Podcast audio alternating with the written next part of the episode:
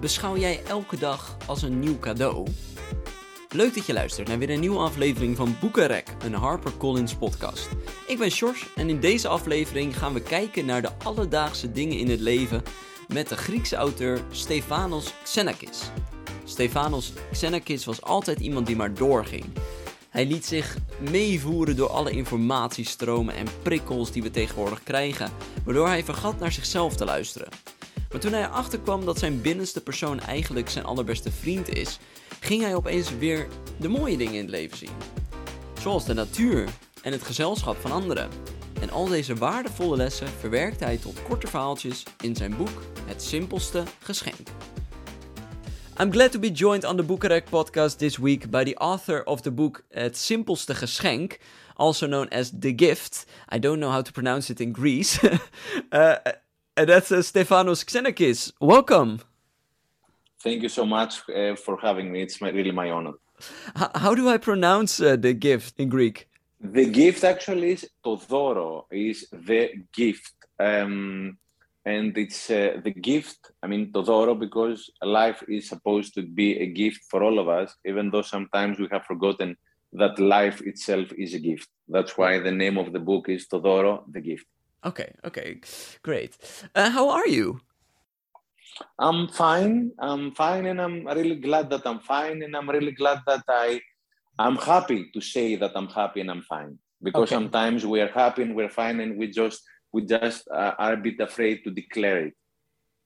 Yeah, yeah, and and I think that's something that's really hard right now because there are a lot of things happening in the world right now. Uh, how how have you been uh, doing with that? I've been very well because uh, through the COVID period and the lockdown, I'm, I, think the biggest the, the biggest relationship with the, which is at stake is the relationship with ourselves. So during the lockdown, we had to spend a lot of time with ourselves, and having worked for several years on this relationship, I had a very good neighbor, meaning my friend, my myself. So I really had a good constructive time. I was reading, I was writing, so I really had a very constructive time during the lockdown. So we we have to take this as uh, maybe some kind of blessing that we have this time to talk with ourselves. Depending how much you have worked the relationship with ourselves, for some people that they have not worked this rela relationship, it was a torture. For some other people that um, have worked this relationship, it was a gift so, you know, life is not what's happening to you, it's how you take what is happening to you and how you go on with this life. Yeah. And uh, have you always been as someone who was uh, who had a good relationship with himself? Definitely not. Um, I'm 53 years old. For the last, for the first 40, 43 years of my life, I was maybe the worst enemy of myself, but I didn't know it and um, I was reading a quote. I don't remember by whom it was, and he was saying that um, when we when you are with yourself and you're not having a good time, then you don't have a good um, companion. So it took me several years of working this relationship with this companion, meaning, meaning myself, in order to improve it and have a very good relationship with my friend. I don't always like what I'm doing, but I have chosen to love myself. It's like with the kids. I mean, you might not like what your kids are doing, but it's a choice to love them. Yeah. And I think that um, the worst relationship, sometimes we have the most problematic relationship we often have is with ourselves, but it has become a habit and we don't realize that it's not a good relationship. No. No, and how was your experience uh, finding yourself? That did it, was that an easy uh, something you did, or was it uh, going the hard way? In the beginning, it's always the hard way, and it's you know once you always do what it's easy, now then you are going to hard thing uh, later. Whereas if you choose to do the hard thing now, you're going to have the easier later.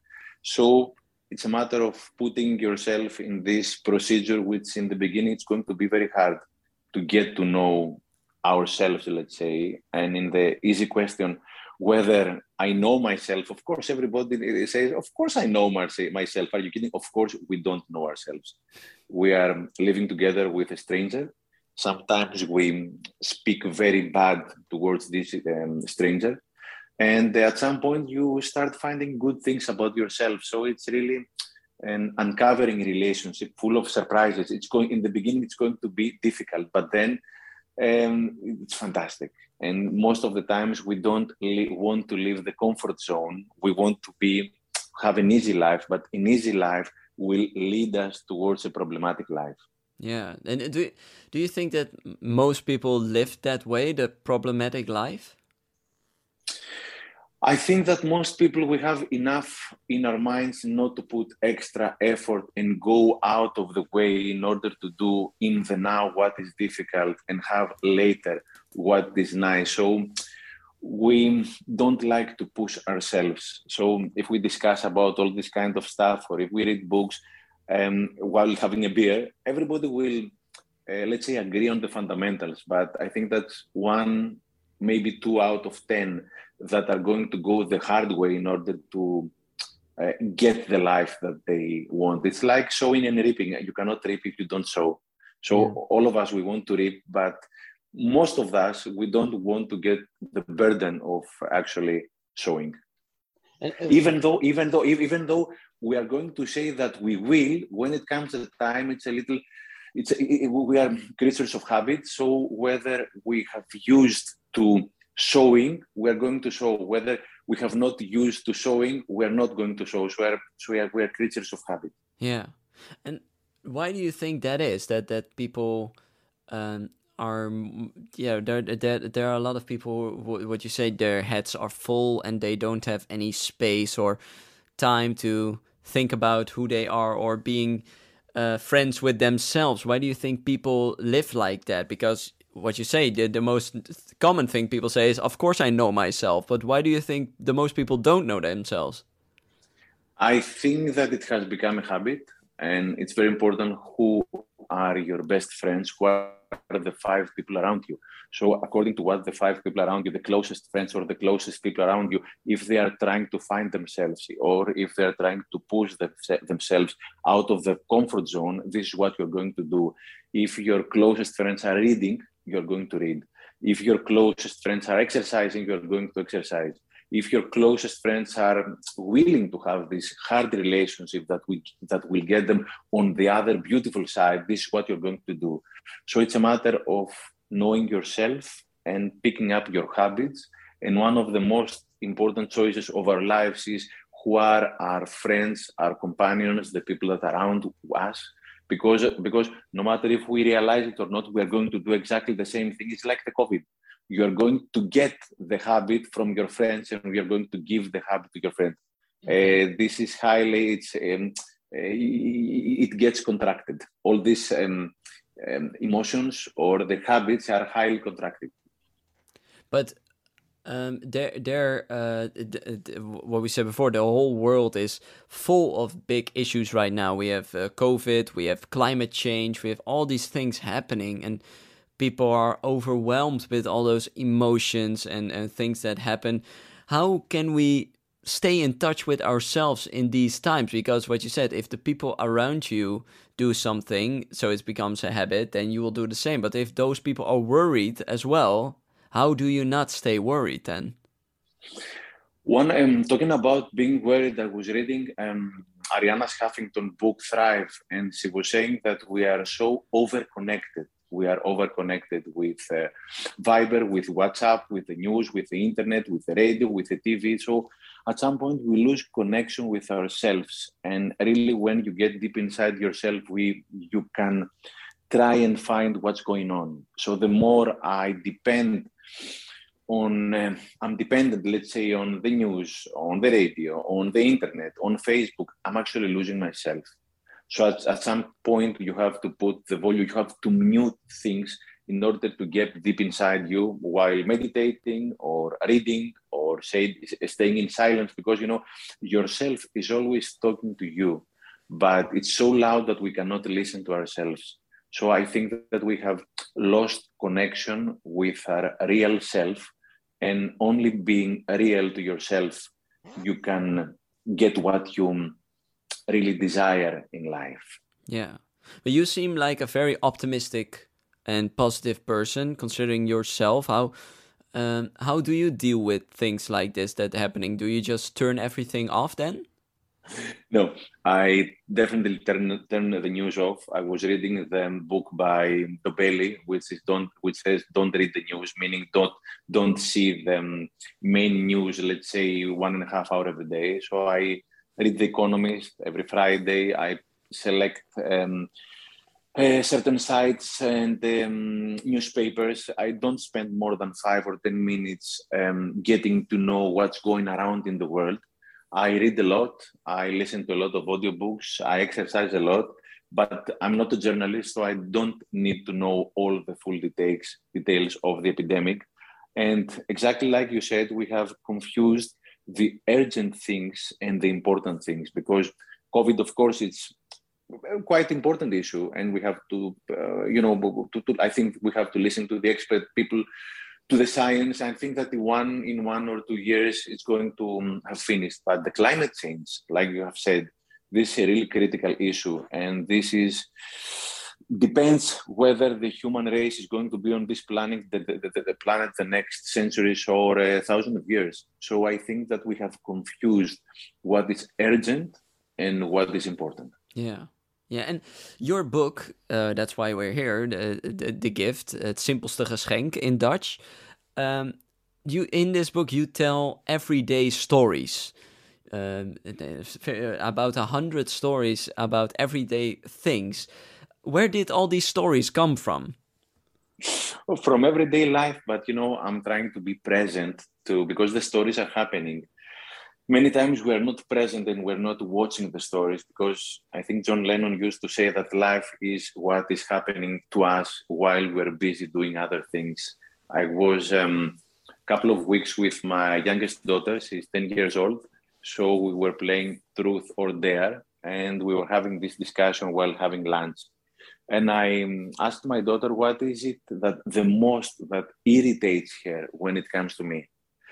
uh, what is it that annoys her, you know, having a difficult discussion, which is going to lead to very, very nice, let's say, findings. Mm-hmm. So she said at some point, you know, Daddy, I'm really stressed when you are yelling at me. Sometimes I yell at my daughter when she's overdoing it with Instagram and with uh, TikTok, and you know how it goes.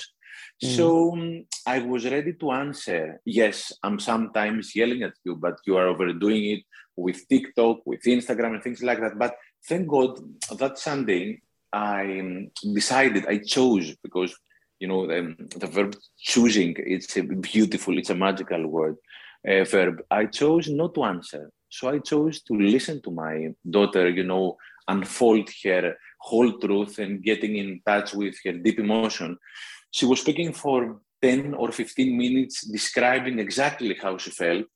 And at the end, she was so relaxed. And to be honest, so was I that was a small story about the importance of really listening to somebody without feeling the compulsory need of answering and say no i think this is not right you know what? I mean uh, there is a time that you listen to somebody and there is a time that you speak to him and of course you set the boundaries because we are parents. But that day was about listening.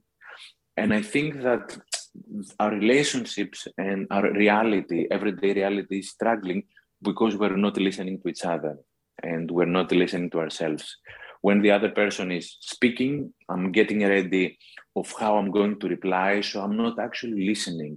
And most of the times it's funny, but it's not actually funny. It's really sometimes it's tragical because we don't struggle with our companions because we disagree. But sometimes, many times, we struggle because we don't understand each other. And many times we don't understand each other because we don't listen to each other. So that was a small story about how important it is to listen. And many times you don't even have to answer. You know, you just have to smile at the end and having really understood, or at least having tried to understood how the other person really feels. So that was a small story that um, at least 10, 15 years ago I would have lived it, but I would not have realized it. So now I, I realize the stories and I try to put them down on paper, sometimes giving presentations or lectures. So really, life is magical and life is a story itself. Many times we are out of the room that the store um, takes place. That's why we don't leave it. And that's because people are just in their heads thinking of what they want to say next or what they want to do next or worrying about other things. Yeah, most of the times it's exactly what you're saying, or most of the times it's also the habit of being, of being absent. So if um, it's a habit for me to be absent because it was never as easy as it is now to be supposedly present but absolutely absent, so it has become a habit yeah. because of the devices, because of the distraction, because of the noise, because of all this stuff. So it's again, it comes back to the habit. And and how do you think we can break through this? Is that with with those stories you tell that people just try to realize what they're doing and break that habit? Anyone can pick a starting point. It might be a book, it might be a presentation, it might be a lecture, it might be a documentary, it might be, you know, the social dilemma on Netflix, it might be my book, it might be another book. Um, it might be um, turning on, turning off the sound and trying to stay with yourself. I mean, this is a torture.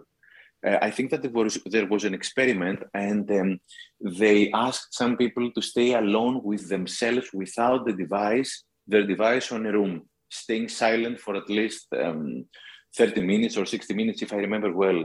But there was a second choice that if you didn't have to go through this torture, you have the um, choice of getting a small dose of electricity. So you're getting, you know, something like electrified. So I yeah. think that it was 30 or 40 percent, 30 or 40 percent of the people uh, that preferred to be electrified rather wow. than undergoing the torture of staying with themselves.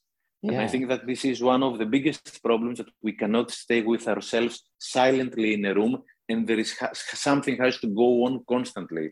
That's why we are missing the relations with, with ourselves we are missing the moment, we are missing many things, and missing the life has become a habit itself. So then you have to question your habit in order to build up a new habit, a healthier habit, let's say, for yourself. Yeah, because I yeah I think we really have to do that. I I, I experience with people around me that uh, things like being bored or not knowing what to do next that that is something negative. Be, we don't know how to be bored anymore because we always have to do something or have sound around us or something to distract us. I cannot agree more. We have we have to fill in the space, and it is in this space that all solutions, love, beautiful things are happening. I was with my cousin, and she she, she was going to give me a lift to some place with her car so as soon as she turned on the engine, you know, the radio turned on, starting to play ads, news, etc. So um, I, I, mean, my my habit is staying silent, and of course, when I, I have to, let's say, let's say, read a book or listen to a podcast, I will. But most of the times, there is silence around me. So it was a really a real distraction for me. So I asked my cousin if she could turn the radio off because it was really distracting. And um, she was a bit surprised. She said, Why is that so? I said, It really distracts me. So sometimes I'm not saying that I'm doing it right, but many times a distraction has become a habit. So you really need to be distracted from distraction using silence. Yeah, well said. yeah, yeah. Do do you think that uh, people forgot how to do see those small miracles in life. I mean, the, the being being uh, being bored and uh, being in silence. Do you think people forgot those things?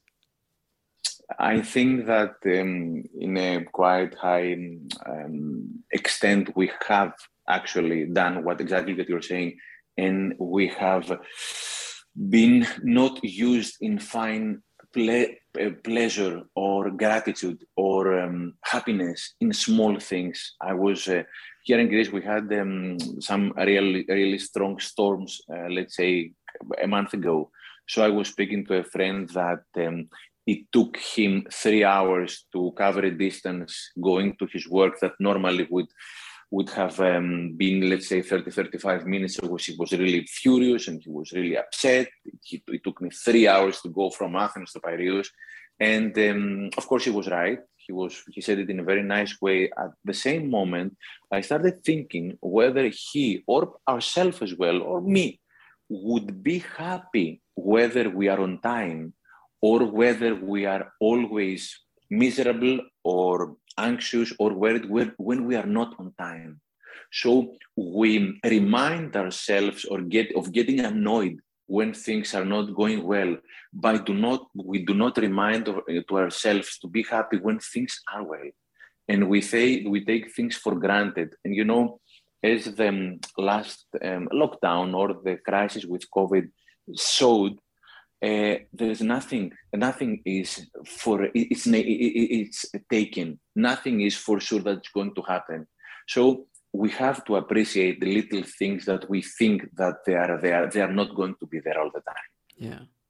Well i think that's a really good thing for people to learn and discover again. I think your book is full of stories that can remind us of the small things that we can appreciate and try to break the habit of just living uh, living but not living at the same time.